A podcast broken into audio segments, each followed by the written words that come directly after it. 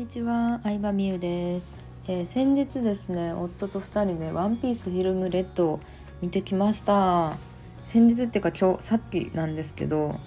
で、まあ、結論から言うと、私はすっごい見てよかったなと思いました。特に映画館で。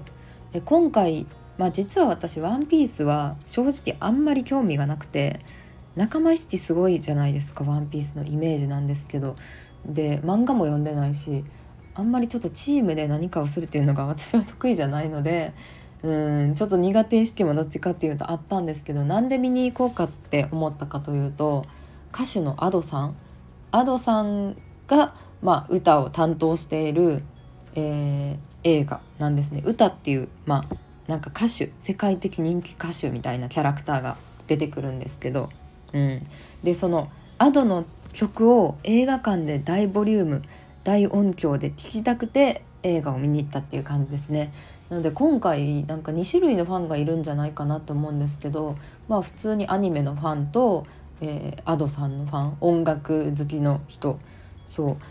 がいるんじゃないかなって思いました。でねあの8月6日から公開して16日間で665万人を動員してるみたいでもう100億円興行収入100億円突破しそうなんですね。なのでもう今年一番の映画になるんじゃないかなと思います。うん。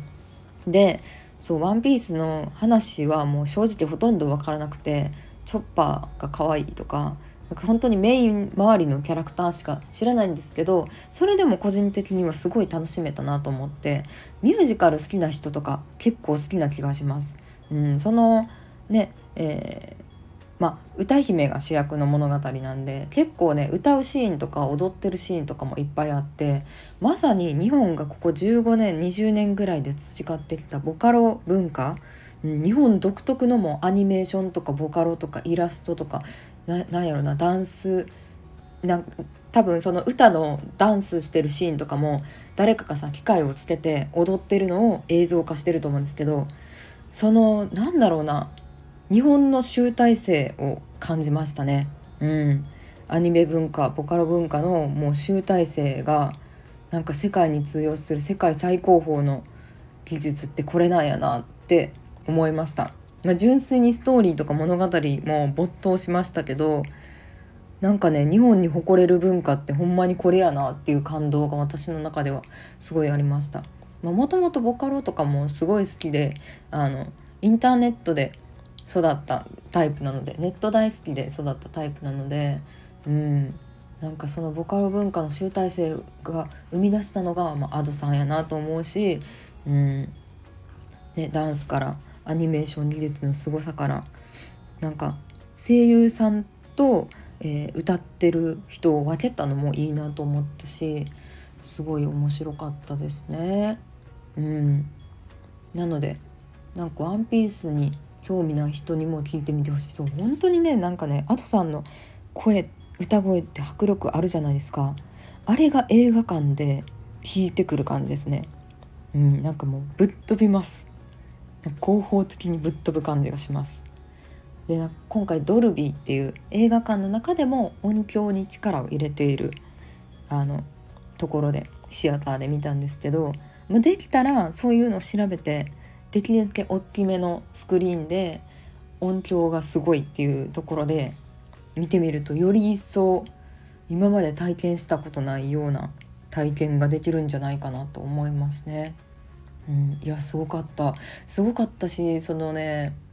いろんなアーティストが Ado さんに曲を提供してるんですよね。ミセスグリーンアップルのボーカルの方だったりとか Perfume の曲を作っている中田康隆さんだったりとか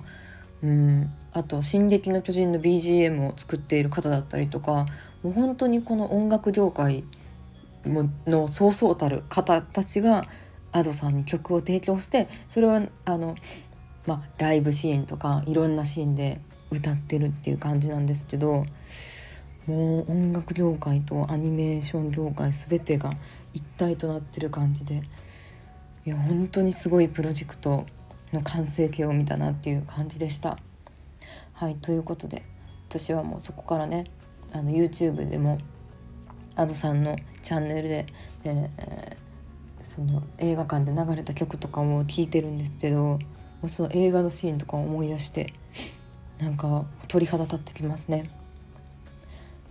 はいでは今日は「ワンピースフィルムレッドの感想を語ってみました、まあ、こういう感想はちょっと直後に話した方が臨場感あるかなと思うのでこういうのもまた音声で収録していこうと思いますではでは。